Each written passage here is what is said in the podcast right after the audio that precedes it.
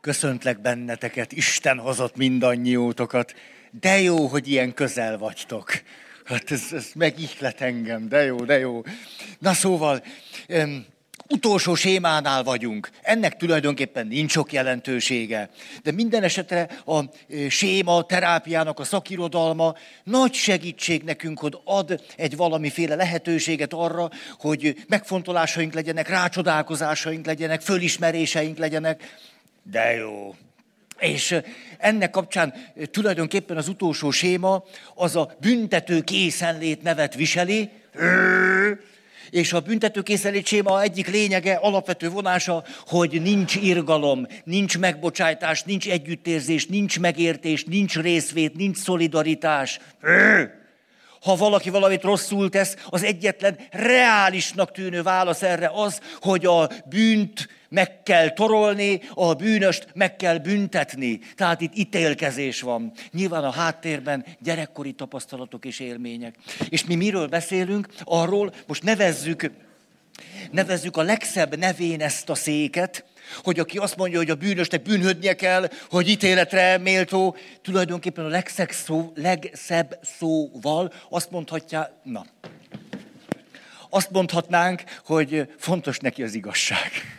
Tehát kivel, mikor, mi, hogyan történt. Ez neki nem mindegy. Mondjuk ez az igazság. És aztán miről beszélünk? Mindig minden séma kapcsán a pozitív részről érdemes beszélni, nem tagadva a negatívumokat, de nem érdemes a negatívumoknak a, a világát hihetetlen módon behatóan tanulmányozni, mert attól még nem fogjuk tudni, hogy hogy csináljuk jól.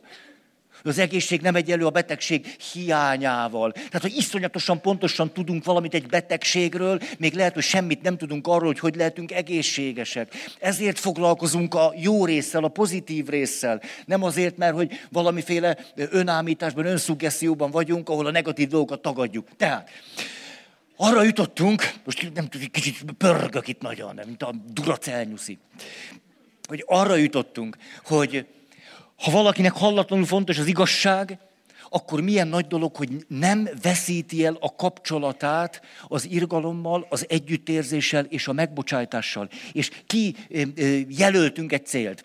Úgy szeretnénk az együttérzésről, ennek részeként akár irgalomról, megbocsájtásról, részvételről, szolidaritásról, abból fakadó cselekvésekről beszélni, hogy közben nem akarjuk elveszíteni a viszonyunkat az igazsággal hogy kivel, mikor, mi, hogyan történt. Hogy ki, mit, hogyan, kivel csinált. De fontos nekünk az igazság, és amikor átülünk ide, és arról beszélünk, hogy igazság, akkor pedig nem akarjuk elveszíteni a viszonyunkat az irgalommal, az együttérzéssel, megbocsájtással. Ez a célunk, hogy így beszéljünk, de itt ülünk most, már hetek óta, szervusz! És, és arról, arról van szó, hát reményem szerint, vágyam szerint, hogy megpróbáljuk most már John Gottman szerint kidolgozni az érzelmi intelligenciának hmm, a fejlesztési lehetőségét. Mégpedig ott, ahol ez annyira természetesen magától értetődően fontos lenne, a szülő-gyerek viszonyból indulunk ki, de most már is integetek, nem baj, hogy nem vagytok apukák, anyukák, mert már John Gottman is ebben a könyvében is az érzelmileg jól működő gyerek, vagy ki tudja mi a címe, hogy de tényleg, hogy ebben a könyvében is ott megjelent magyarul, el tudjátok olvasni, tik-tik-tik-tik. Ő maga is beszél arról, föltette ezt a kérdést, hogy tulajdonképpen milyen kapcsolatot látok a között, hogy valakiknek a házassága jól működik, és szülőként jól működnek a gyerekeikkel. Milyen összefüggést látunk? Azt mondja, hihetetlen egyértelmű összefüggések vannak. És akkor fölteszi ezt a kérdést, hogy vajon, vajon hogy, hogy van ez, hogy van egy házas pár, akik férként, feleségként tulajdonképpen érzelmi intelligenciával képesek egymáshoz kapcsolódni, és ezt átviszik a gyerekeikre, tehát azért működnek jól a gyerekeik, mert egymással is jól csinálják. Vagy talán fordítva van, hogy elkezdik kidolgozni az érzelmi intelligencia fejlesztésének a, a módjait, lehetőségeit a gyerekeikkel, és rájönnek, hogy ezt a férjemmel is csinálhatnám. Ez nem manipuláció, rájövök, hogy mondjuk megérthetném őt. Vagy esetleg szállhatnék időt az együttérzésre. Vagy eljuthatnék oda, hogy biztos volt valami érzés ezek mögött, és a többi. És John Gottman azt mondja, hogy hogy gyakran láttam azt, hogy akik a házastársukkal ezt már eleve jól tudták csinálni, rendelkeztek ezzel a megfelelő érzelmi intelligenciával, hogy ők természetesen elkezdték alkalmazni a gyerekeik felé. A változást gyakrabban fedezte ott föl, hogy valakik egymással ezt nem tudták túl jól csinálni, de a gyerekeik felé tulajdonképpen volt egy fokozott érzékenységük. És ahogyan ott elkezdtek kidolgozni valamit, azon kívül, tudjátok, a három szék, majd mindjárt mutatom, hogy akkor ide is hozom, azon kívül, hogy most ez három másik szék lesz, azon kívül, hogy elutasítok, azon kívül, hogy helytelenítek, és azon kívül, hogy lesz széfer, hát szóval érezd, amit akarsz, én veled vagyok, csak nem tudom utána mi van. Hogy ezen túl létezik valami árnyaltabb világ. És azt mondja Gottman, hogy azt fedezte föl, hogy azok a szülők, akik elkezdtek érzékenyek lenni a gyerekeikre, hogy hogy, tud, hogy tudnék a gyerekemmel valahogy hatékonyabban, jobban, hogy, hogy ott gyakran vette észre, hogy ezek a szülők megváltoztak szülőként, és utána rájöttek, hogy ezt házastársként is nagyon jól tudják alkalmazni. Hogy tulajdonképpen ugyanazokról a lépésekről van szó. Ha, hát hiszen érzelmi intelligencia, ebből a szemben mindegy, hogy gyerek vagy felnőtt. Főleg, amikor egyébként érzelmileg nehéz helyzetben vagyunk, majdnem mindig a bennünk élő gyerek a főnök. Tehát már eleve, haj, és akkor hadd hozzak ide egy kutatást, hogy nem tudom, hogy ez titeket lelkesít hogy miért, miért szálazom olyan, olyan sokszor már szinte talán unalmas módon is ezt a témát, mert volt egy nagy kutatás a rendszerváltás után, és arra voltak kíváncsiak a kutatásban, hogy mi mutat összefüggést azzal, hogy valaki az életben mondjuk így, hogy eredményes lesz. Így mondták ezt, hogy beválás az életben. És a kérdést így tették föl. A kitűnő diákok, akik rendre hozzák az ötös bizonyítványokat, eredményesen beválnak-e az életben, vagy nem. És kiderült, hogy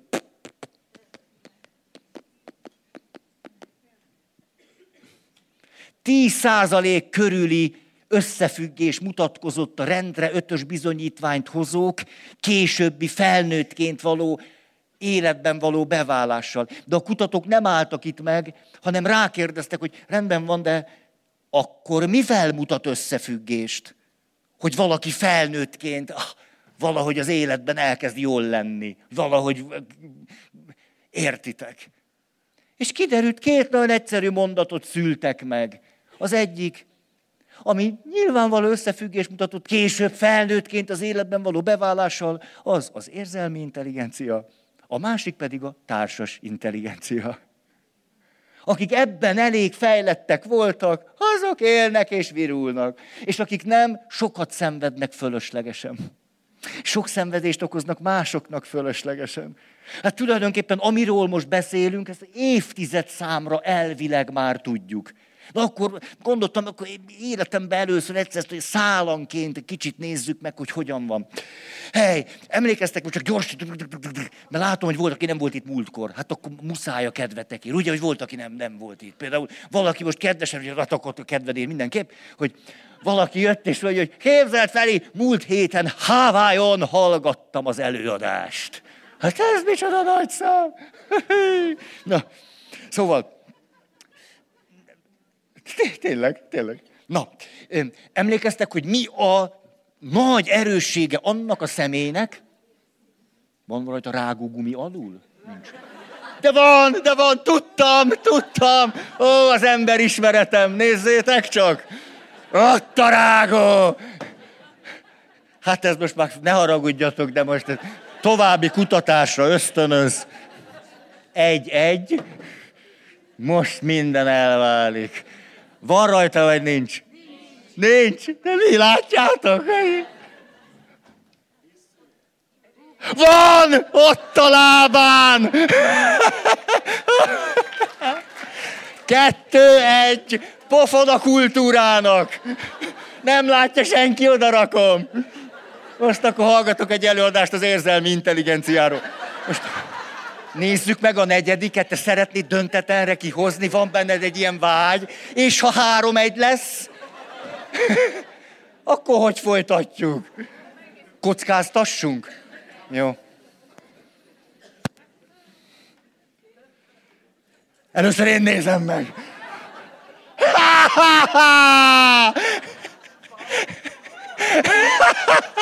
Három egy a rágógumis unintelligenseknek.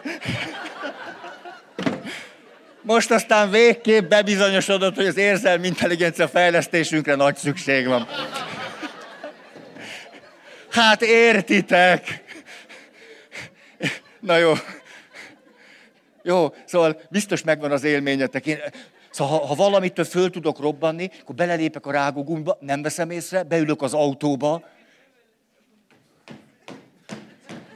és mi, miért nem megy a gázpedálra a lábam? Jó, emlékeztek? John Gottman, aki évtizedek kutatása, nem ragozom ezt, az első az volt, hogy léteznek azok a szülők, akik helytelenítik a gyerekeik érzéseit. Érzés. Nem föltétlenül a személyét. Nem a személyre mondanak nemet, az érzésére. És itt is a pozitívot hagy emeljem ki. Mi az, amit ezek a szülők szülőként, vagy mi felnőttként a házastársunkkal, barát a baráttal, tiridim, diridim, ugyanaz a tó, móka. Mi az, amit jól csinálunk? Mi az, amit ő jól csinál? Az, hogy az van a fejében, hogy próbálja elterelni a figyelmét, vagy másra terelni, vagy rögtön valami megoldást találni, valamit kiügyeskedni, ó, hát majd akkor másnap játszunk, ó, majd akkor értitek, mindig varázsolni akar. Mi a gyöngéje? Hogy úgy akar rögtön valami megoldást, valami hatékony cselekvést, valami csináljunk ezzel valamit, és jussunk valahova, hogy megállna az érzésnél, és elfogadná a jogosságát túl gyorsan akar valamit kezdeni vele, anélkül, hogy elismerné, ott lenne, időzne. Ha. A második a helytelenítő. Azt mondjuk a helytelenítő, na hát ebben aztán semmi jó nincs. Helytelenítő. A helytelenítőnek az van a fejében, az érzések eleve nem, vesznek, nem visznek jóra. Ő, abból csak a baj van. Legjobb. Aztán vagy pedig vannak olyan érzések, amik semmi jó nem születik. Ezért ezeket teljesen helytelenítjük. Mi az, amit ez a személy nagyon jól képvisel? Az, hogy ténylegesen vannak határok. Hogy különböztessük meg az érzést a cselekvéstől. Hogy az agresszió tényleg azért megfelelő keretek között tudjuk elképzelni, hogy az valami jóra visz. Egyébként azért túl sok agressziótól nem lesz annyira jó az élet. Hát, hogy akkor tényleg az keretek közé valahogy az a kultúra részeként jól el tudjuk képzelni, de egyébként, amikor hogy nagyon fontos, hogy legyenek szabályok az életben. Hát ez nagy, ő ezt nagyon jó képviseli. Csak, ó, hát szóval hmm, nem jó a gyerekének lenni. Nem annyira jó. Nem nagyon jó, nem, nem, nem annyira önfelett. És a harmadik, ugye lesz széfer, hát ezt, ezt nem tudom másképp fordítani, hát ért, megengedő, hát szoktak ilyet mondani, ugye megengedő. De itt ennél többről van szó, itt kifejezetten többről van szó, mert ő nem, hogy megengedi az érzést, nagyon tud együtt érezni a gyerekével, együtt sír vele, együtt nevelet, együtt vannak, tudod, csak sosincs tovább. Nem tud vele mit kezdeni. Megérti, ott van, igen. A leszéfer szülő elhanyagoló szülő-e? Olyan értelemben lehet köze, hogy amikor valakiben van egy ilyen jó szívűség, jó szándékosság, együttérzésre való készség, hogy tényleg ott tud lenni a gyerekével, és ott van, és ott van, és vigasztalgatja, és vele van, és megért, és az összes többi, de nem tudja, hogy mit kellene utána csinálni a gyerekével, az érzésével, olyan értelemben van összefüggés az elhanyagolással, hogy valószínű neki sem tanították meg azt, hogy egy érzés után mi a következő lépés, meg a következő, meg a következő, meg a következő.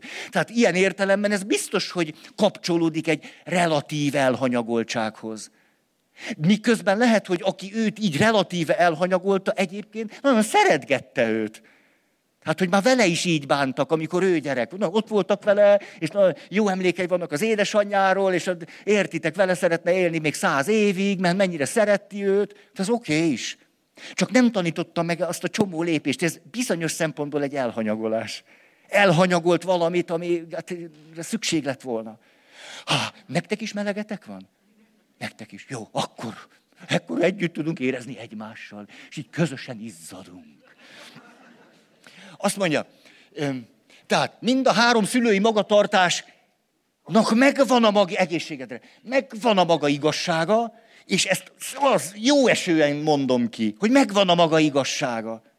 A probléma az, hozva pont eljutottunk, hogy egy folyamatnak csak egy darabját vagy részét képviseli. Márpedig az érzelmi intelligencia fejlődése, vagy amikor valaki érzelmileg intelligens, az lényegileg azt jelenti, hogy az illető az érzéseit egy folyamatba ágyazottan látja.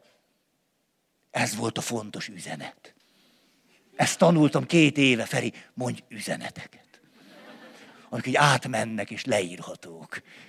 Hát ez volt most az üzenet. De akkor gyorsan ismétlek. Ah, azt mondja. Tehát csak a mondatokat, hogy benne legyen a fületekbe, hogy hogy is van. Néha olyan szőrszálhasogatásnak tűnik, ezt el kell ismernem.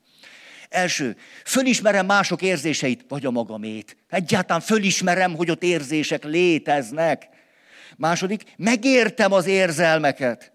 A megértés alatt nem az, hogy mélységesen, mélyen, hanem hogy egyáltalán megértő tudok lenni egy érzéssel. Azt tudom mondani, hogy jó, aha, aha, hát ennek valami célja van, hogy ez nem, nem véletlenül lettél dühös vagy valami. Harmadik, elfogadom az érzést, és mögöttük a szemét. Négy, engedélyezem az érzést. Ha, látjátok, te, te melós nagyon. Öt, együtt érző vagyok, és ezt ki is fejezem. Nem csak a mélyen együtt érzek, hanem valamilyen módon, nem kell mindig, együtt érzek veled, Lacikám.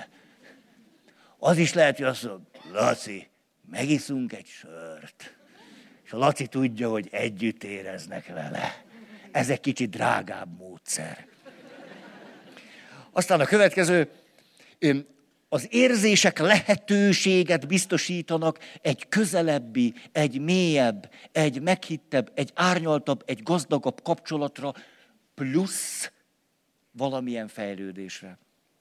Következő, meghallgatom azt, akiben érzések vagy érzelmek dúlnak, akkor is, ha valami olyasmit csinált, amivel nem értek egyet, sőt, esetleg nekem nem is eshet jól, és meghallgatom az érzéseket, a kimondott és ki nem mondott érzéseket is meghallgatom, vagy odafigyelek, vagy meghallom benne. Következő, elismerem az érzések jogosságát. És még ráadásul hitelesítem is, hogy ez egy jogos érzés. Hát tudjátok, ez, már ez nem egyszer egy mestermunka. Ez ne, nem, nem óvoda. Bár pont ma 350 óvó pedagógusnak tarthattam előadást. Hát ez lenyűgöző. Tényleg. A, mit, mit jelent ez, hogy, hogy, hogy hitelesítem egy érzésnek a jogosságát? Mitől lesz ez mestermunka? Most képzeljük el, amikor, mert a, nem, tehát valaki, mondjuk a gyereked, vagy az anyukád, bárki, pont a tyúkszemedre tapos. Pont kiabál veled, amikor te azt utálod. Ott hagy, amikor utálod. Állandóan mindig ő védekezik, ő nem, nem felelős érte. Szóval valami olyasmit csinál, amitől, hogy mondjam, gyárilag kiborulsz. Szóval, hogy ő ezt ne. És azt az érzést, ami egy olyan valakiben van, aki olyasmit csinál, ami pont a te érzékeny pontodat érinti, azt az érzést hitelesíteni. Ezt nevezem mestermunkának. Hogy végigmentem egy folyamaton, és azt mondom, ez akkor is így van, hogy ha me- kölcsönös neurotikus allergiában vagyunk, te olyasmit csinálsz, amitől prüszkölök, elhányom magam, végem van, taknyomnyálam összefolyik, és erre azt mondjam, hogy azokat az érzéseket, amelyek bendet keltődnek, ezeket elismerem. Sőt, hitelesítem. Látom az értelmüket, hogy ez miért van.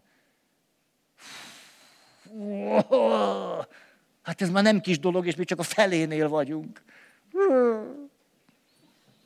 Azt mondja, tehát ez volt nyolcas, elismerem az érzések jogosságát, és hitelesítem azokat. Kilenc, megnevezem az érzéseket, vagy azonosítom az érzéseket. Most el tudjuk képzelni, hogy ott van egy három és öt éves gyerek, és akkor frusztrált vagy, Peti. Hát értitek, szóval ne, ne, na már. Szóval most, ugye ezt nem kell tovább mondanom, tehát nem, nem, nem. Jó van, gyerünk. És most kezdődik valami izgalmas, elviszem a pont a jó széket, ami nincs ágógumi, hogy, már ugyanis ha ben vagyunk a sűrűjében, hogy itt már az izgalmas dolog, hogy eddig szinte kizárólag érzésekről volt szó. Minden mondatban ott szerepelt az érzés. Hitelesítem, elfogadom, megértem, meghallom. És egyszer csak, amikor átülök ide a tízes pont, határok kijelölése. Hoppá, hoppá, hoppá, hoppá. Mintha elengedtük volna az érzések, érzelmek világát, az indulatokét, az ösztönkésztetésekét, mintha elengedtük volna. Nem, nem, nem. Hanem eljutottunk oda, amiről már beszéltünk, hogy ha valaki érzelmi intelligenciára szeretne szert tenni, vagy elvergődni, akkor előbb-utóbb az igazságra lesz szüksége. Nem még érzésekre, az igazságra. És fordítva is emlékeztek, ha valaki igazán együttérző akar, ha valaki igazán méltányosan igaz akar lenni, egy igaz ember akar lenni, az biztos, hogy szüksége lesz érzelmi intelligenciára. Az biztos. Ezért olyan fontos, hogy amikor az igazságnál vagyunk, ne veszítsük el a viszonyunkat az érzésekkel, az érzések megbocsátásnál, együttérzésnél, el ne veszítsük a viszonyunkat az igazsággal. És itt látjátok egyszer csak, hogy kezd kialakulni egy rendszer. Haj, de szép ez! Már nem csak úgy, úgy az érzés, úgy az érzés, egyszer csak az érzés egy rendszer keretében jelenik meg. És akkor erről volt szó, határok kijelölése, megkülönböztetések. Ez volt az érzés, ez már cselekvés volt akkor rávertél a tesódnak a fejére, az agresszió volt. A haragodat hitelesítem. Tényleg nem lehet őket könnyű, mert eddig te voltál az egyetlen gyerek. Éppen pár nappal ezelőtt hallgattam, megkérdeztek egy gyereket, hogy na Peti, akarsz kis tesót? És akkor Peti, nem, Hát hitelesíthetjük az érzését. Ugye, hát mi távolabb látunk, mi tudjuk azt, hogy neki az jó lenne. Ne, jó lenne, jó, akkor lesznek konfliktusok, de ez mégiscsak van egy tesója neki, az, az a leg, legtöbb, amit egy gyereknek adhatunk, hogy nem bóklászik egyedül a BMX-ével. De őnek ezt nem kell tudni, ő a veszteségénél van, és ő köszönjük szépen, ezt nem akarja. Ah, tehát rácsap a gyerekre, amikor megszületik, majd én vigyázok rá. Van, van, ez gyerek megcsinálja. Majd anya, majd én vigyázok, és becsukodik az ajtó, és... Na, oké, okay, tehát határok kijelölése. Oké, okay, gyerünk, gyerünk, és itt tartottunk. Ha-ha, célok meghatározása. Na, hogyha ti biztos már ezer tréningen vagytok túl, nem? Már ez a minden céges tréning, fejlesztő tréning, munkai tréning, tréning, tréning. Most minden együttérzésem a tiétek, akkor meghalljuk ez a célok kijelölése, én elkezdek aludni. Azt tuti. Tehát ha még az érzéseknél fönn vagy, hogy a célok kijelölése. nem tudom most a figyelmeteket hogyan kellene föntartanom, főleg eszembe jut, nem az, hogy a gatyám lecsúszik, eszembe jut az, hogy tudjátok, hogy néhány évtized alatt milyen döbbenetes változás történt a történet meghallgatás és a figyelem összefüggésében? Hogy mondjuk, akik itt vagytok mondjuk úgy 50 körül, beleérte engem is, de most a cikizésnek vegyétek, hogy, hogy a mi nemzedékünk átlagosan 20 percig képes egy történetre figyelni.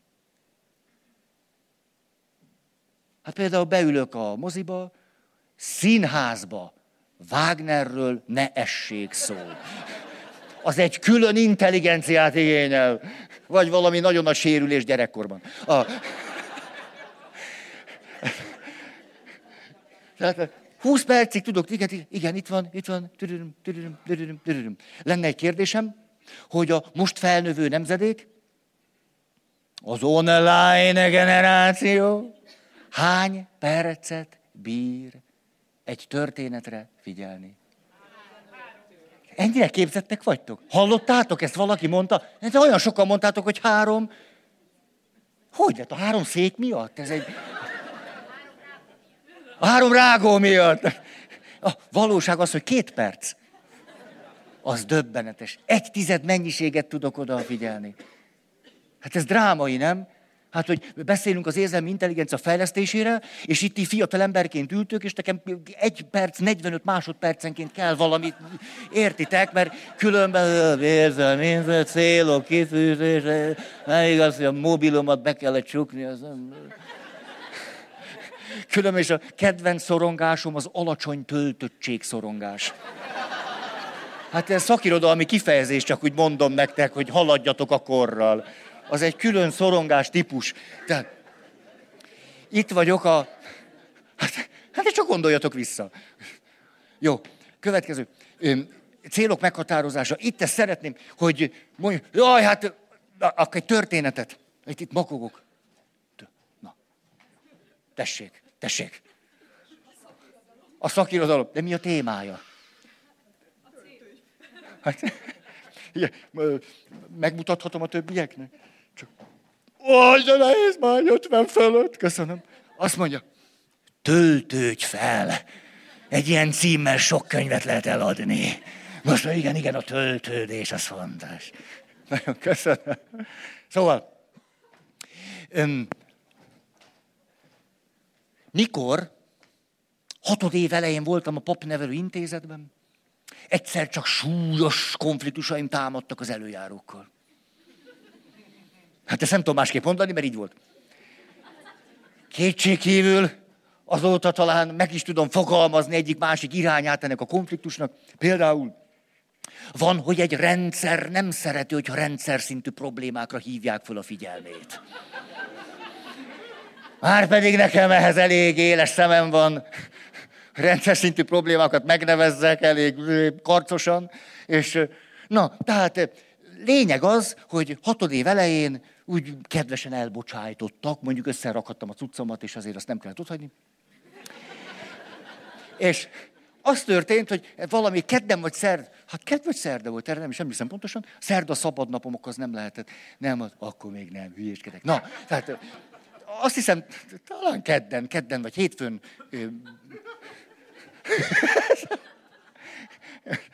Tehát valamelyik nap a hét elején történt, de nem vasárnap volt, mert akkor azt tudom nem. Hogy el kellett hagyni a szemináriumot. És valahogy pont úgy alakult az élet, de ez van döbbenetes, hogy hát ott egyszer csak ugye kedden már nem volt semmi dolgom. Vagy szerdán, ugye ezt most már a történelem homályába vész. És, hogy kétségkívül értitek, addig ilyen, nem mondom, hogy harangszóra, mert a papnövendékeket a mi időnkben így volt, nem tudom hogy van, hát ilyen csöngőszóra éltünk. Ez hatkor szólt a csöngő, tényleg, mint a katonaságnál. Ilyen kicsit ilyen szerzetesé. Hatkor csöngőszó, fél hétkor mise, és akkor elméked, és nyolckor reggel tő, utána előadást, azt nem tudom, még, és a többit ne. Na és, hát és ehhez képest értek, fölkeltem reggel, azt na most mi van? És jó, nekem jó, jó tett, hogy nem csöngettek. Hogy, de hát azért mégiscsak egy óriási változás volt hat év után, öt, öt év meg egy kicsi, és hirtelen valaki, valahogy úgy kiderült, ez ugye kikerültem minden telefon, hogy képzeld el, Feri, mondta nekem valaki, hát menj föl dobogókőre, mert szombaton, vagy mikor kezdődik is egy pszichodráma csoport, vagy bibliodráma csoport. Hát, hát ez mekkora királyság. Hát én már megyek is. És képzétek, így volt tényleg. Ne, egy hete nem voltam még az utcán, amikor, amikor fönn voltam már dobogók, egy hetes ilyen pszichobibliodráma csoportban voltam, és hát persze, tudjátok, hát ha voltatok már csoportban, akkor kivel mi van? Hát én azt nem mondtam, hogy velem mi van. És hát mondjuk egy öt és fél év voltam papnövendék, most meg nem tudom, mi van. Kicsi kívül, tudjátok, eszembe jutott egy papbácsi, azt mondtam, de hát akkor ez a diktatúra alatt volt, és a, a, csak a, a, az összefüggés miatt, hogy érthető legyen. Azt mondja, ha Isten azt akarja, hogy pap legyél, az egész varsói szerződés sem lesz elég, hogy ezt megakadályozza. És, akkor én így vígan el voltam ott dobogó köngolottam, itt nekem varsói szerződés, és, és hát akkor mondtam, hogy hát engem most és hát azért nyilván ez úgy megrendítő volt, tehát ez körülbelül olyan, mint, na, most nem akarom hasonlítani. És hát akkor úgy, a Feri, akkor legyenek, akarsz ezzel valamit csinálni? Hát no, valamit kéne. És hogy mire gondoltál elsőre, hogy mit akarsz ezzel csinálni? Most mi a célod? Most, most, most mi a célod? Most hat napja ugye kint vagy, most mi, mi, mi a célod? És emlékszem a válaszomra. És mosolygok rajta, de direkt akarom mondani nektek. A, a válaszom az volt, hogy ültem, az a, hát, hát valamit azzal a baltás emberrel kéne csinálni, aki engem kirugott. Vagy kivágott. Ugye kivágott, ugye kivágtak, és akkor így ez volt, hogy valamit, valamit. Hogy hat nappal a kirugásom után tulajdonképpen itt tartottam hogy azt gondoltam, hogy valahogy a baltás emberrel kéne valamit csinálni. Értitek ezt a gyermeki működésmódot? Hát akkor már ki voltam rúgva, nem tök mindegy, hogy a baltás ember mit csinálott, mikor én meg itt vagyok. Hát... És máig emlékszem, tudom is, hogy ki volt egy pszichológus, pszichodramatista, ez a végtelen egyszerűséggel, de na, megértés volt, együttés, végtelen azt mondja, hogy hát a baltás emberrel most nem tudunk mit csinálni. Hát ültünk dobogókön, értitek el, most itt sokat töprenghetünk ezzel, hogy mit kéne csinálni. És hogy ez az egyetlen mondat, hogy azt mondta nekem, hát Feri, hát értem én ezt, de a baltás ember nem tud mit csinálni, hát te vagy itt, te, te mit akarsz?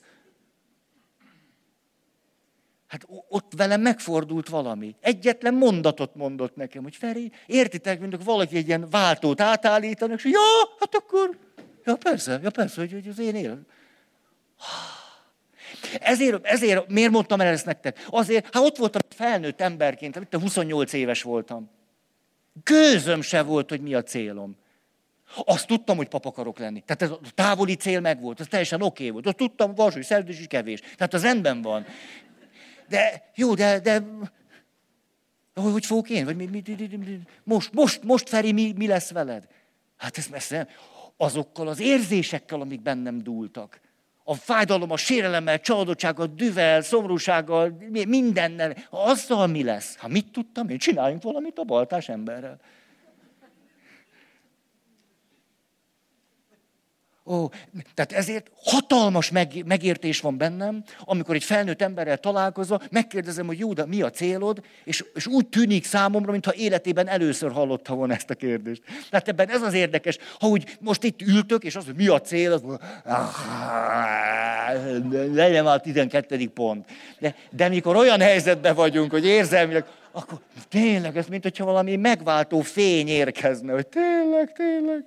És emlékeztek, így beszéltem, hogyha valamire például hogy jó érzéssel gondolok, az az, hogy mondjuk hűtlenség után megkérdeztem megcsalt felektől, hogy mi a célod.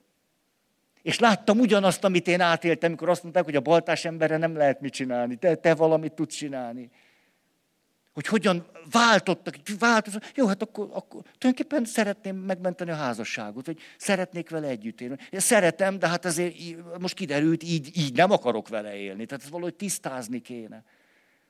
Hogy hogyan, hogyan lehet egyetlen kérdéssel a, a bosszútól átmenni a... Tudjátok, tehát, hogy kiposztolom, hogy Dezső egy gazember. És akkor úgy részletesen, hogy hogy az lehet, hogy pont szembe van azzal, amit meg tudnék fogalmazni, hogy mi a célom. Háj. És ezért Ráadásul, mikor, mikor az előző pontban arról volt szó, hogy elkezdünk megkülönböztetéseket csinálni, hogy ez volt az érzés, ez viszont már cselekvés volt. Hogy az érzések mondjuk erkölcsi megítélés alá nem esnek, hát Miért esnének erkölcsi megítélés alá? Bármit érezhetünk, a spontán módon történik, ezt a szót kerülöm egy picit nagy ösztönösen. Hát erkölcsi megítélés alá azt tud esni, hogy szándékosan, vagy tudva, vagy akarva, vagy megfontoltan, ott már van. Hát azt mondja, csak hogy dübegurulok, hát mi köze ennek a morálhoz? De az, hogyha én dühömbe rácsapok, annak van köze. Annak már nagyon sok köze van. Szóval, hogy amikor az előző pontot beszéltük, akkor tulajdonképpen kinyílt a világ, már nem csak az érzésnél voltunk, hanem egyszer csak az érzés egy rendszer részeként jelent meg. És amikor föltesszük azt a kérdést, hogy de mi a célod most, hogy, hogy ezt érzed, hogy megőrülsz, hogy majdnem megbolondulsz, legszívesebben nagyon csapnál, már rácsaptál az asztalra, most mi a célod? Akkor tulajdonképpen a rendszer szemlélet kiegészül a folyamat jelleggel. Hiszen azt kérdeztük, hogy mi a célod. És ez az, ami egy óriási segítség, most felhozom a harmadik széket, nem tudom melyik, a gumis, rágógumis, vagy nem, hogy mikor a gyerek itt ül, és azt elvették az uzsonnál. Emlékeztek, itt fejeztük be, valaki jött, és azt mondta, Feri, legyél szíves az uzsonnánál folytatni. Mert most egy, heti, egy hete izgulok, hogy mi van a gyerek uzsonnájával, és akkor te össze-vissza beszélsz a papságodról. Hogy, hát azért vannak fontos témák, meg ilyen elhanyagolható, marginális kérdések. Szóval, hogy ez a gyerek, aki itt ül, és egyszer csak, egyszer csak az érzése egy nagyobb összefüggés része lesz, hogy vannak érzések, aztán vannak cselekvések, és akkor kettő között meg egy kicsit gondolkodunk, Ugye, mert akkor megkülönböztetés, azt mondja, elkezdtünk gondolkozni, hogy ez, ez az az, ott akkor elkezdünk gondolkodni. Tehát egyszer csak egy érzés, egy, egy, egy világ részeként jelenik meg, és utána a cél, ha egy folyamat van, hát ennek a gyereknek egyszer csak kapott levegőt. Az, hát ez, de érdekes. Ezért, ha csak együttérző vagyok valakivel, nincs összefüggésbe helyezve az, amit ő megél, nincsen semmi folyamat, nincs a folyamatnak iránya, hát mitől legyen jól hosszú távon? Azt sose felejtem, hogy egyszer egy hölgy beszélt, vagy 58 percet körülbelül, mert akkor egy óráig beszélgettem valakivel. És 58 perc után megállt, azt mondja, Feri, kérlek, nehogy azt mondd, hogy hát ennyi, én megértően, együttérzően hallgattalak, majd ez segít. Hát én napi 24 órába érzek. Nekem valami jó gondolatot mondjál. Ez ez. Tehát, hogy hogyan tud az érzés egy rendszer része lenni, egy csomó más elem van, összefüggések vannak, és folyamat. Ha, ha már ettől valami, valami úgy, úgy tisztul, hogy tényleg, hogy van tovább, és gyerünk. Ha van tovább, akkor nem, állj meg, akkor gyerünk. Vedd komolyan, amit mondasz. Oké, okay. azt mondja John Gottman, kérdezzük meg a gyereket. Ne erőltessük rá a saját céljainkat. Hát éppen úgy alakul ki az érzelmi intelligencia, hogy folyamatot csinálok vele. Hogy amikor beszélgetek a párommal, a szerelmemmel, barátommal, hogy értitek, ha csak az, jó, de mi a célod? Jó, írd le papírra, azt dob be nekem. Hát egy hét múlva találkozunk. Hát mi, mi, mivel hitelesítem azt, hogy az érzelmi intelligenciának a, a kibontakozásához folyamatokra van szükség. Pont azzal, hogy egy folyamatot csinálok vele. Hát megkérdezem, hogy mi a célod? És akkor ezen elkezd többre, mit tudom én, mi a cél? Nem tudom. És akkor vele vagyok, most dolgozza ki a folyamatot. Most csinál egy folyamatot. Ha én rögtön azt jó, mi a célod? De én szerintem azt kellene csinálni, hogy. Értitek? Most akadályoztam meg, hogy egy folyamatban kialakuljon benne az érzelmi, érzelmével való bánásmódnak a készsége. Hát ezért fontos, hogy hadd mondja el, hogy mi a célja, és akkor ezen elkezdünk töprengeni. Ami nekem a legizgalmasabb, most nem tudom, járkálok össze-vissza, hogy ami nekem a legizgalmasabb, hogy a célokat, mert ez a kérdés, mi a célod? Különböztessük meg a vágyainktól. Ez nem elhanyagolható megkülönböztetés. Ez cél vagy vágy. Hagy hozzak ide egy, éppen vasárnap is beszéltem, meg valahogy annyira bennem van ez az élmény, hogy újból, újból előhozom, de most egy kicsit más szempontból akarom. Tudjátok, a kassai diáklányokat, akiket elhurcoltak Auschwitzba. És most nem tudom már, hogy, hogy emlékeztek arra a pillanatra, ott van a 16 éves diáklány, Auschwitzba, és már ott van a nővérével, a 18-19 évessel, és mind a kettőjüket kopaszra borotválták. Hát ez azt jelenti, hogy kaptak esélyt még ott az életre. És a 19 éves volt a szép. Hát a családból mindenki a csodájára járt. És a 16 éves volt a művész. És akkor a szép odafordult a művészhez, a 19, a 16 éves, és azt mondja, Hugi, Hugi, hogy nézek ki? És erre a Hugi ránézett, én magam hallottam ezt a nénit, ahogy ezt elmondta, ezt a történetet. Azt mondja, hogy hát az első gondolatom az volt, hogy azt mondjam, hogy ez egyszerűen szörnyű. És azt mondja, hogy tudtam, hogy tudtam, hogy ez igaz, de ő így fogalmazta, de nem segíti az életet. Hogy valami együttérzőt kellene mondani. Valami olyasmit, ami nem csak igaz, de mindenképp igaz kell, hogy legyen. 16 éves, egy pillanat alatt ez végigment benne. Hát ha valahol nem hazudhatok, Auschwitzban nem lehet hazudni. Ha az ember ember akar lenni, akkor nem hazudik. Azt mondta, tehát igazat akarok mondani, de segítse az életet. Ő ezt így fogalmazta meg. Akkor azt mondja, hát de, hát de nővérkém, ez döbbenetes, hát ne, nem is gondoltam, hogy, hát tudod, amíg megvolt ez a gyönyörű hajad, hát nem is, nem is láttam, hogy milyen gyönyörű szép a szemed. Hát nekem milyen csodás szemeid vannak. Ez azt jelenti, hogy ez a 16 éves lányka meghallotta a ki nem mondott érzéseket. Olyan, tehát, hogy itt aggodalom van, itt félelem van, itt borzalom van, és azt mondta, hogy ezekkel az érzésekkel akarok valamit kezdeni. Igen ám, de ami miatt ezt elmondtam, ez a rész most jön. Mert azt mondja, hogy amikor, amikor kimondtam azt, hogy tulajdonképpen milyen gyönyörű a szemed, akkor történt bennem egy változás. Mert abban a pillanatban hihetetlen világosan megértettem valamit, és ez milyen érdekes. Amikor az igazságból eljött oda, hogy nem csak igazat akarok mondani, hanem valami együttérzőt. Valamit, amiben részvét van, amiben egy, na. Azt mondja, amikor teret engedtem magamban az együttérzésnek, abban a pillanatban sokkal világosabban megértettem, megértettem az igazságot. Mert hirtelen azt mondja, annyira világosan láttam, hogy ha én most szabadon eldönthettem, mit mondok a testvéremnek a kérdésére, akkor ez azt jelenti, hogy megmaradt valamennyi szabadságom. Hiszen most derült ki, hogy szabadon azt mondtam a testvéremnek, amit akartam. Senki nem szólt bele. Ezt gyönyörűnek látom. Igazság, onnan az együttérzés, onnan egy még mélyebb igazság. És most jön egy nagyon izgalmas, azt mondja, hogy ebben a pillanatban, amikor rájöttem, hogy eddig azt gondoltam, hogy elvették a szabadságomat.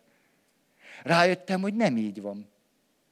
Hogy a szabadságomnak egy bizonyos részét elvették, egy bizonyos minőségét elvették, de azt, hogy azt, azt nem vették el, mert nem is vehető el. Az a része nem vehető el. És azt mondja, akkor hoztam egy döntést, és a döntés így szólt. Mostantól kezdve Auschwitzban a szabadságomból fogok élni. Minden egyes döntésemnél és cselekvésemnél azt fogom tudatosítani magamban, hogy szabad vagyok. És szabadon eldönthetem, hogy fogom csinálni.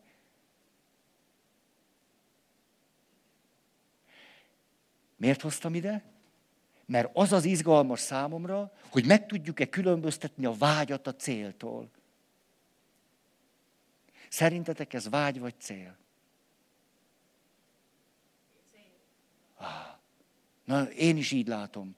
Ez egy gyönyörűségesen kidolgozott cél ami nem valami hogy okoskodásból jön, hanem a legmélyebb belső világból fakad. Ez egy cél, mert itt minden a kezemben van. Ez egy olyan cél, ami, amit én tűzök ki, a képességek itt vannak nálam, és mehetek, és ez egy folyamat, és csinál. Ez egy zseniális cél. És mi a vágy? Élni, hazajutni, kiszabadulni. Ezek a vágyak. De ahhoz, hogy a vágyamat el tudjam érni, kell egy-két zseniálisan jó cél. Olyan, ami, látjátok, mekkora különbség, azt mondja, élni akarok, élni akarok, ez valaki mondogatja, és beszűkül az, az érzelmi világám, és tönkre megy. Ez igazságtalan, igazságtalan, hogy ez történt velem, és tönkre megy. Ugye ezt mondja Placid atya, aki, aki nem tudott kikerülni abból a világból, hogy igazságtalanul kerültem ide, legyengült és meghalt. Ugye a gulágról mondja. Mekkora jelentősége van megkülönböztetni a vágyat a céltól. És visszajövök a gyerekhez. Mikor a gyerek azt mondja, hogy, hát mi, mi, a, mi a célom? Apa, apa, hogy, hogy mi? Hő! Akarom, hogy a tengeri malac éljen megint. Ne, pusztul. Akarom, hogy, hogy legyen megint.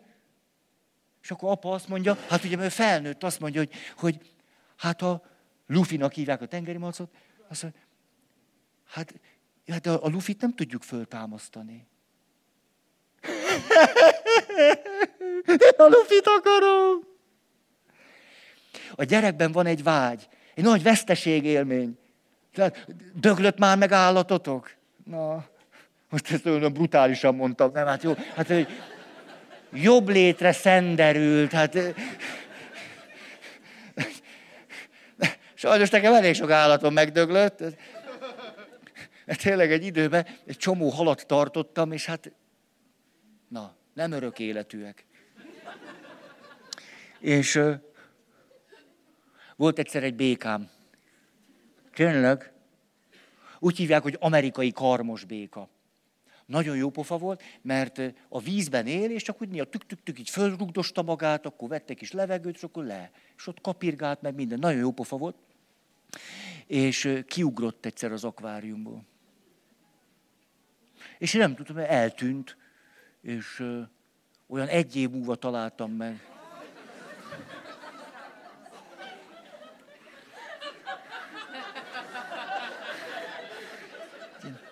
Azt lehetne talán mondani, hogy egy természetes mumifikálódás történt nála. Már nem raktam vissza a medencébe. Na, csak úgy ide akartam hozni, milyen az, amikor egy gyerek elveszít egy állatot. Hát tudjátok, hát hol a békám? Hát ez, ez nem, ez tűret, nem bírok másra figyelni. Volt veletek, nem tudom, megnézem az akváriumot, úsznak a halak, és az egyik egyszer csak ott fekszik a, a kavicságyon. Hát ez nekem gyerekként olyan, hogy úgy, tudjátok, amikor valami egyszerre vonz és taszít, hogy úgy nézem, hogy ott, de nem akarom nézni, de, de éljen, és akkor kopogok, hát értitek, na hát, hogy most halottnak a szentelt víz, tehát ő már régen ott fönn úszkál, és én meg tehát a gyerek mit mond erre? Azt mondja, hogy kérem a lufit. Hogy apa, de én a lufit akarom. Nem akarok mindenféle idegen, rohadt medvéket, malacokat, sertéseket ide. Én a lufit akarom. Az az én lufim. Nem akarok más tengeri röfit. A lufit akarom. És ez mit jelent? Hogy bent van egy érzésben, és éppen most tombol, és sír, és te kiszolgáltatod.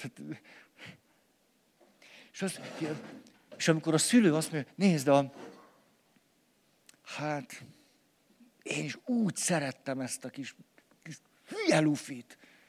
Olyan édes, egy hülye kis üzé malac volt. Hát úgy, úgy te jól esett reggel megnézni, hogy mi van vele. De, de a, a lufit nem tudjuk visszahozni. Ha vissza tudnám hozni, visszahoznám. Visszaén, az biztos. És mit csinálok? Tulajdonképpen én elkezdek bánni a saját érzésemmel. És eljutok valahova, csinálok egy folyamatot itt, és a gyerek egyszer részt vesz benne, úgy, mintha mesélnék. És akkor, ha, hogy nem tud mi, apa nem tud mit csinálni.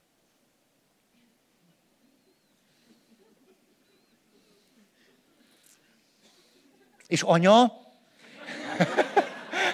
ez a normális reakció. Apa, nem jó, hát tényleg apa, sosincs itt, lehet, hogy nem, ezért nem ért oda. De talán az anya. Most is lázas voltam, ő adta az orvosságot. És akkor elmondom, hogy az anya se tud vele mit csinálni.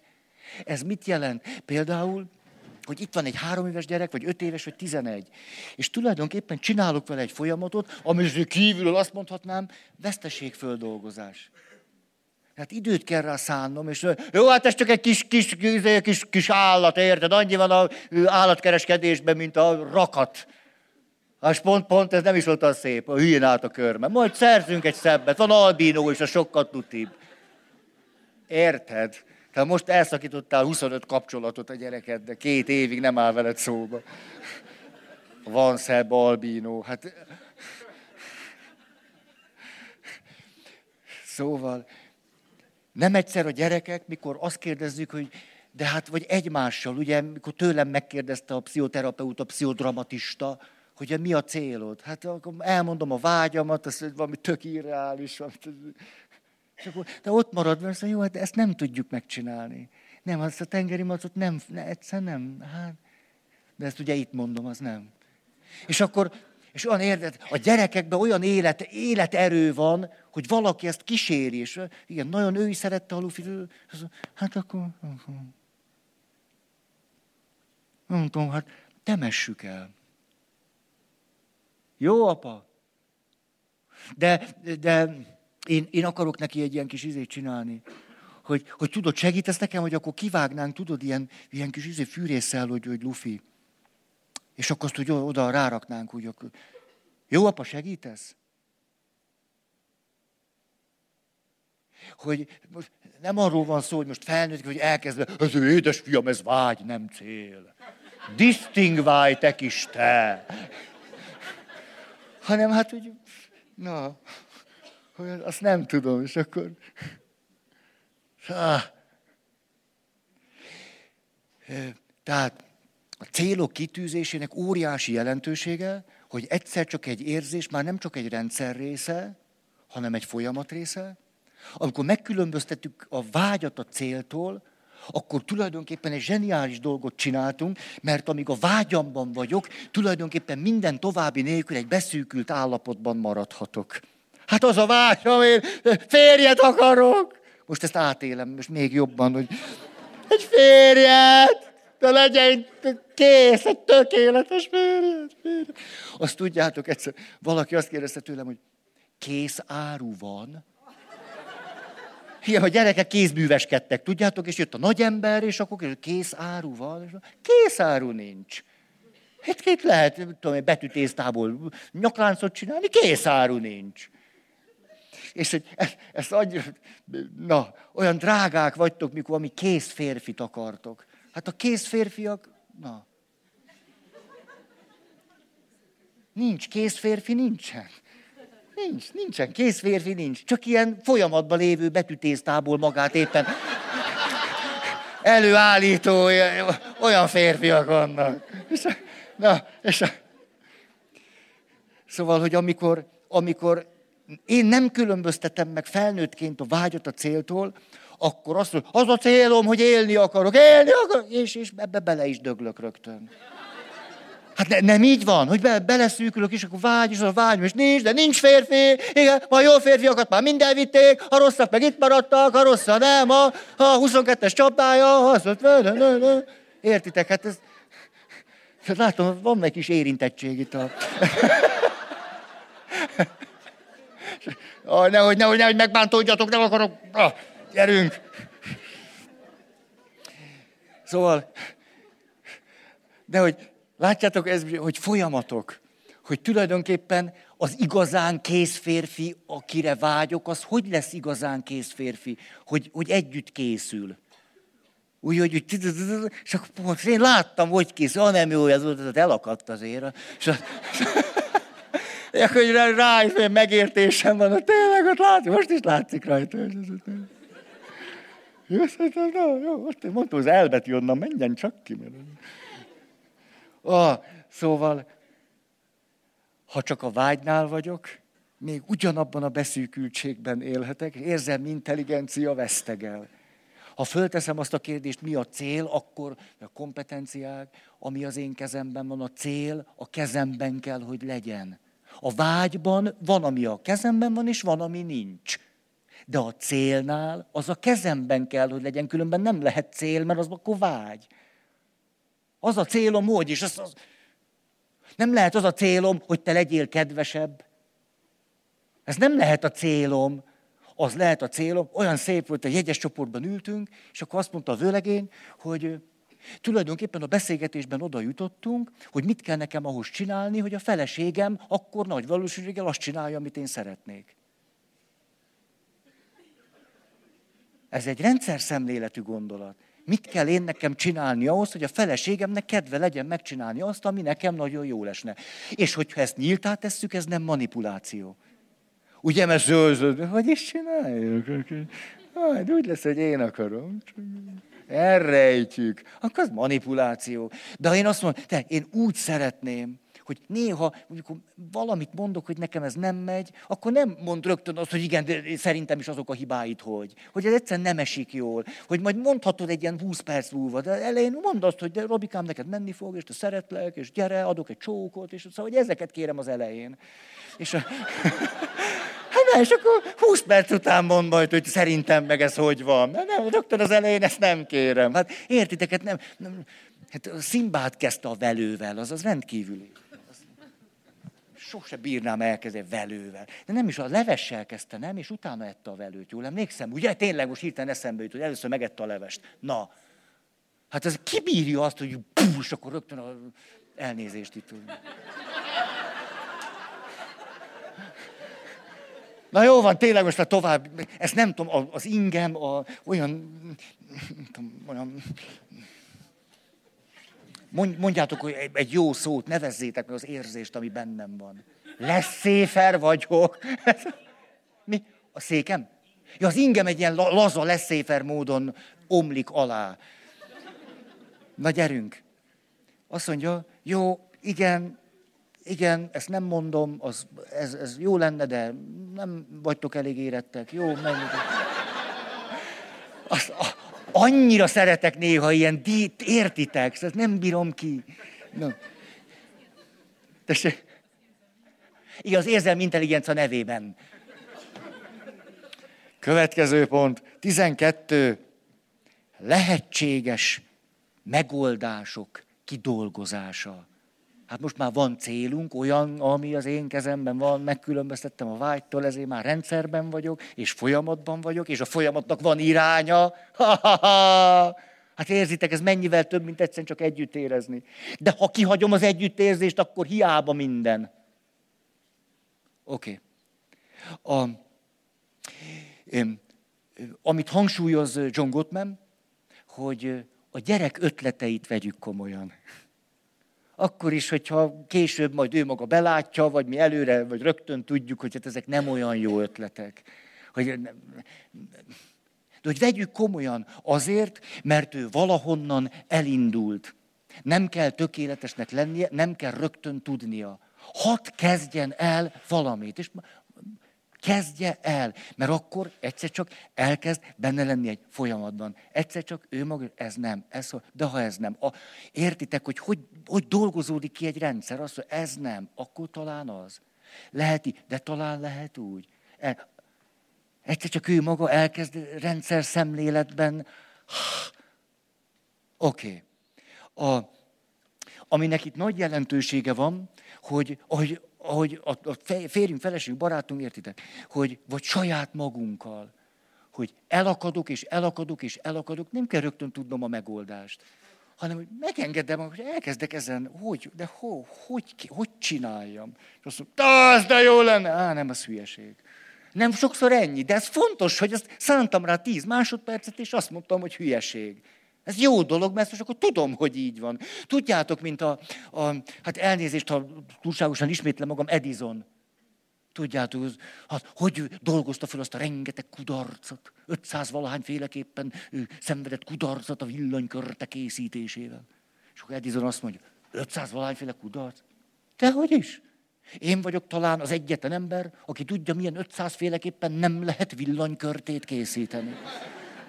Hát ez egy tudás. De az egy tudás, hogy szántam tíz másodpercet arra, hogy nem csapom agyon. Ez egy tudás, oda eljutottam, ez most már a hátam mögött van. Oké. Okay. Amit akartam mondani, hogy magunk felé is, mások felé bátorítás vagy segítés erre szükségünk lehet. Hát ott van egy két éves gyerek, egy tizenkét éves, ott vagyok én, miután kirúgtak, és értitek, a baltás emberrel kell valamit kezdeni. Hát persze, hogy szükségem van egy jó kérdésre. Még egy jó kérdésre tudok föltenni. Valaki föltett egy jó kérdés, azt, azt, azt, hát azzal nem lehet. Akkor mivel lehet? Meghívtak egyszer valami tévé, és akkor valami szó szót követett, és akkor valami kibukott belőlem, hogy, hogy azt mondtam, hogy, hogy, és én például nagyon fontosnak tartom, hogy igenis néha lelkesítsük egymást. És akkor tudjátok, megjelent egy ilyen, egy ilyen ez, ez az élményem, nem tudom, hogy így volt-e, megjelent egy ilyen gúnyos ajk biggedés, lelkesíteni. Hát és akkor, atya, mivel lelkesíti maga a többieket? És a, ez volt a megélésem, nem tudom, hogy így volt-e, hanem ez a, na hát tudja, ez a lelkesítés, ez körülbelül mint,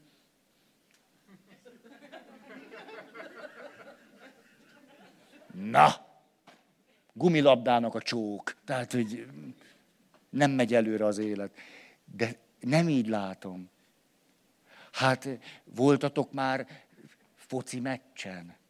hoki meccsen, vízilabda meccsen. Hát ha valaki nekem azt mondja, hogy a lelkesítés, meg a bátorítás az semmi, életében nem volt egy meccsen.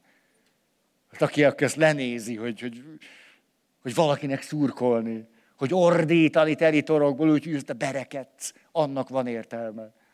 Na, jól van. Tehát lehetőségek, megoldások kidolgozása. És itt valami nagyon szép, hogy behozni ötleteket. Hogy milyen, milyen ötletek volnának lehetségesek. Kifejezetten nagyra értékelem a mi kultúránkban azt, hogy világos lett számunkra, hogy mondjuk valamit szeretnénk, van egy célunk, mondjuk meghatározunk egy célt. Mögötte van a vágy. És a következő lépés nem az, hogy akkor lépésekre bontjuk meg, hol, hol tartunk, még sehol nem vagyunk, hanem üljünk le ötletelni. Egyszerűen a legszabadabb módon ötleteljünk, ötleteljünk, hogy mi jut erről eszedbe, mi mindent lehetne csinálni, hogy lehetne csinálni. Emlékszem, Ausztriában volt egy apát, képzeljétek el, volt egy csomó bencés kolostor, és egyik másik döglik, másik harmadik meg nagyon döglik. És, a, és volt egy bencés apátság, am meg virult. Virult.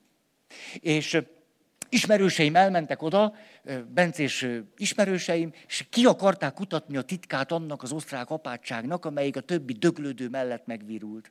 És akkor elkezdtek beszélgetni az apáttal. És az apát azt mondja, hogy kérdezték, hogy de mitől működik ez, és miért nem működik? Ugyanabban az országban van. Hát de miért működik ez? Nagyon jól, a másik meg nagyon rosszul. És azt mondta ez a bencés apát. Azért, mert mi komolyan vesszük a legőrültebb ötleteinket is. A legőrültebbet is. Hogy amikor annak van az ideje, hogy van egy célunk, és hogy akkor a legőrültebb ötletnek is teret adni. Hát majd azt mondjuk, hogy nem.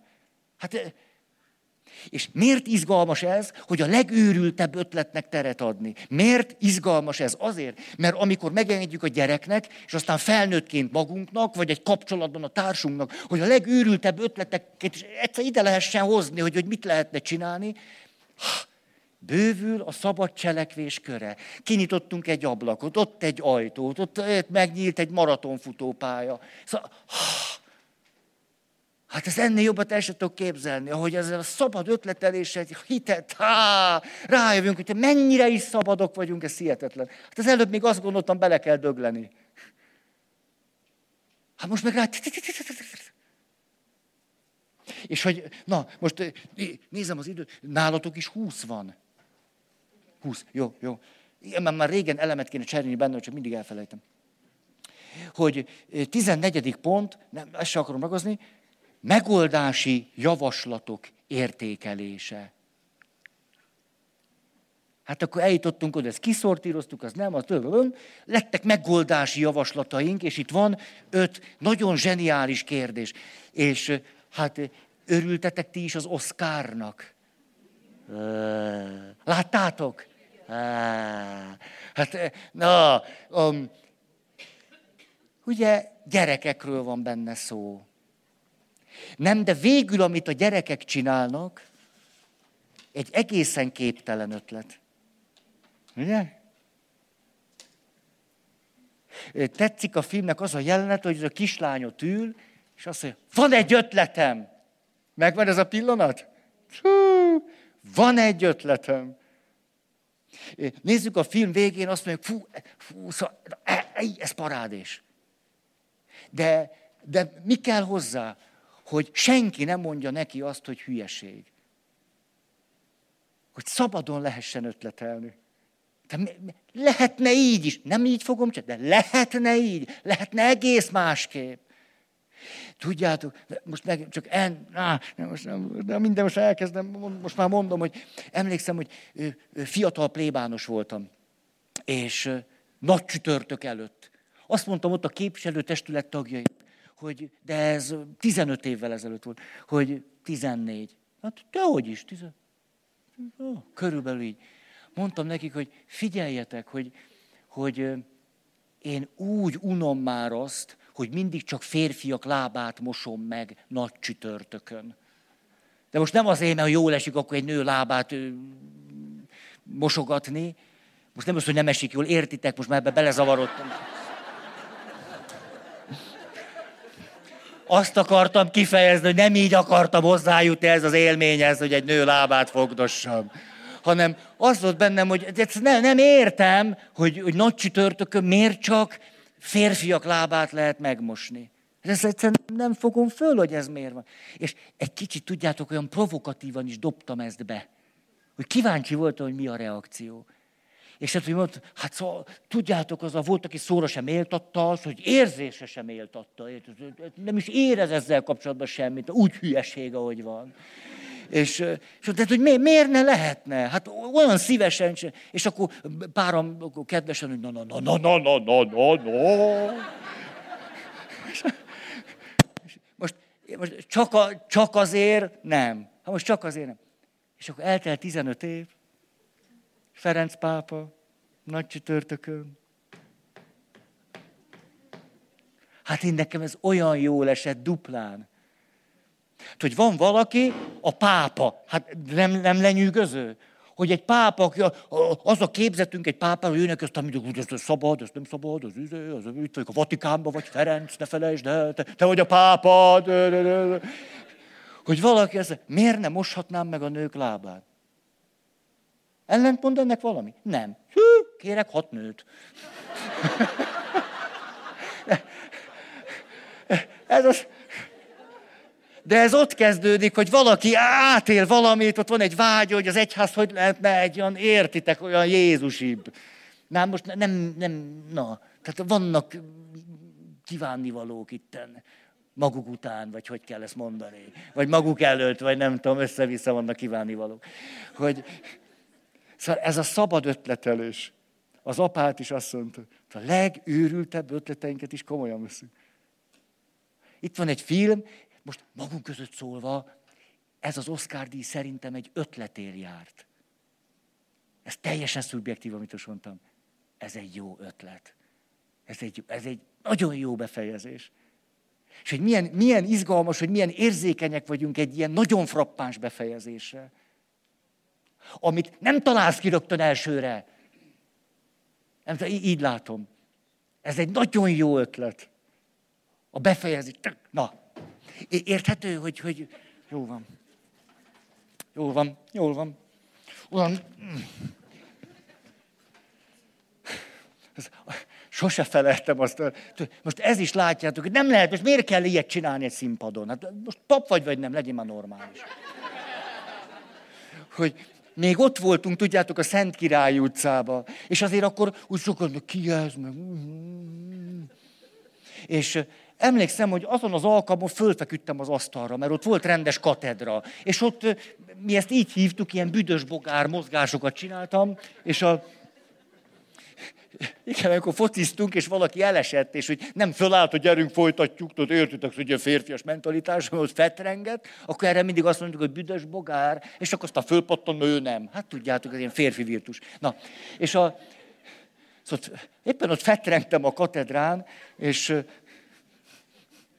Hát a következőt mondja valaki, de ezt visszahallottam, hogy éppen valami kórház igazgató eljött, hogy mondták neki, hogy állítólag ott van valami értelmes, és, és egy alkalom jött soha többet, és mert pont akkor ilyen büdös bogaraztam a, a katedrán, és, a, és akkor aki mondta neki, hogy szerint érdemes volna jönni, ő aztán beszélgetett vele később, és akkor a főor, nem, mi az igazgató, azt kérdezte az ismerősöm, től, aki mondta neki, hogy érdemes, most már belül. Azt mondja, máskor is fetreng az asztalon? és, hogy az ismerősöm valahogy próbált engem, azt nem, nem, nem, most először fetrengett, és, és nagy valószínűség, tíz éve kifetrengte magát. Ez már nem segített, mert többet nem jött. Jó, szóval, na. Nézem, hogy hú, et, át, a, e, a, ü, a, e, z, per, x jelentke, ez. A pont volt a megoldási javaslatok értékelése. És itt van öt alpont. Nem, ez a mániám. A, És most jön valami nagyon szép, hogy emlékeztek, itt most ez az együttézés széke, innen indultunk, hogy sír a gyerek, oda vagyok, csalódott vagyok, iszonyú fájdalom, stb. És a tizedik pontnál már nem csak az érzésekkel dolgoztunk, hanem rendszer, folyamat, folyamatnak iránya, aztán már reflektáltunk a megoldási javaslatokra közben, ki, és hogy egyszer csak az első kérdés így szól John Gottman leírása alapján. Azt mondja, az első kérdés, miután a gyerekkel, a felnőttel barátom, oda jutottunk, érted, mit tudom én, egy paptársaimmal, hogy mit lehetne csinálni, hát bár csak bárva jutnánk is, és a, hogy az első kérdés így szól, amit érdemes föltenni, mikor azt mondjuk, megvan a cél, és ezt akarjuk csinálni, hogy igazságos-e. Hogy azt mondja John Gottman, az érzelmi fejlesztő szülőről, az érzelmi intelligencia kidolgozásánál, hogy az első kérdésed legyen az, mielőtt valamit csinálsz, hogy igazságos-e. De gyönyörű, megvan a kapcsolat. Most kezdek valamit az érzésemmel, és azt kérdezem, hogy igazságos-e. És hogy az más kérdés, hogy igazságos-e, mint hogy jogos-e. Mert egy csomó minden jogos, és nem igazságos. Jogos, de nem igazságos. A, elmentek a moziba, megnézitek John Wick 2. Megölték a kutyámat. Lezúzták a Mustangomat, ez egy autó, ezért bosszút állok. A, a megbocsájtás definíciója, sokféle definíció van, de az egyik, ami nekem a legnagyobb szöget ütötte a fejembe, azóta is értitek, hogy a megbocsájtás mikor valaki egy tudatos, szabad döntéssel eláll a jogos bosszújától.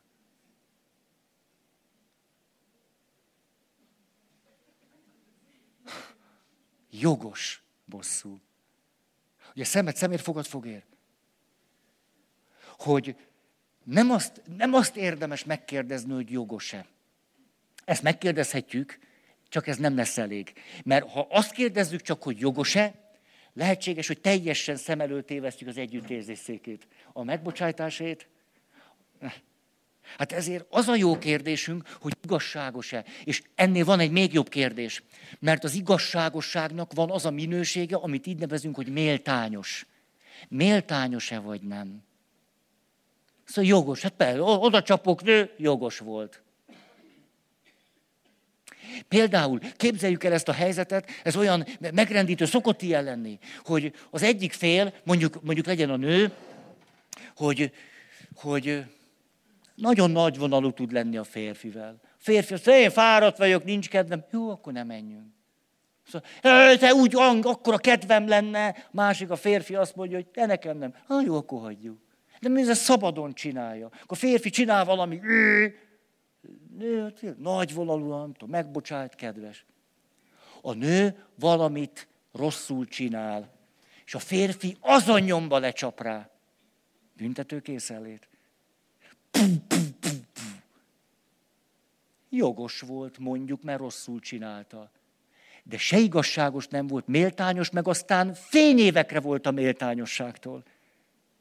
Megvan nektek az az élmény, hogy valakivel az az élményetek, hogy olyan nagyvonalú volt veletek egy csomószor. És egyszer csak ő szorul rá.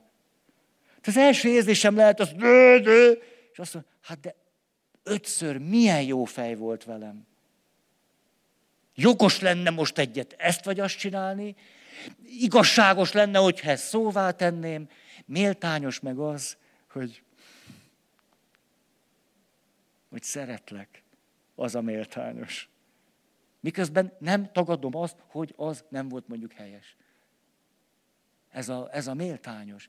Tehát ezért, amikor Gottman azt mondja, hogy amikor mielőtt belekezdünk a cselekvésbe valamilyen érzelmi földolgozásnak a folyamatában, akkor az első kérdés az, hogy méltányos-e? Ne azt kérdezzük, hogy jogos. Oké, okay, nem, nem is akarom ezt. Oké, okay. vagy hű, idő van, most én nálam már összes rágógumi elfogyott, úgyhogy már nincs mit hova tapasztani.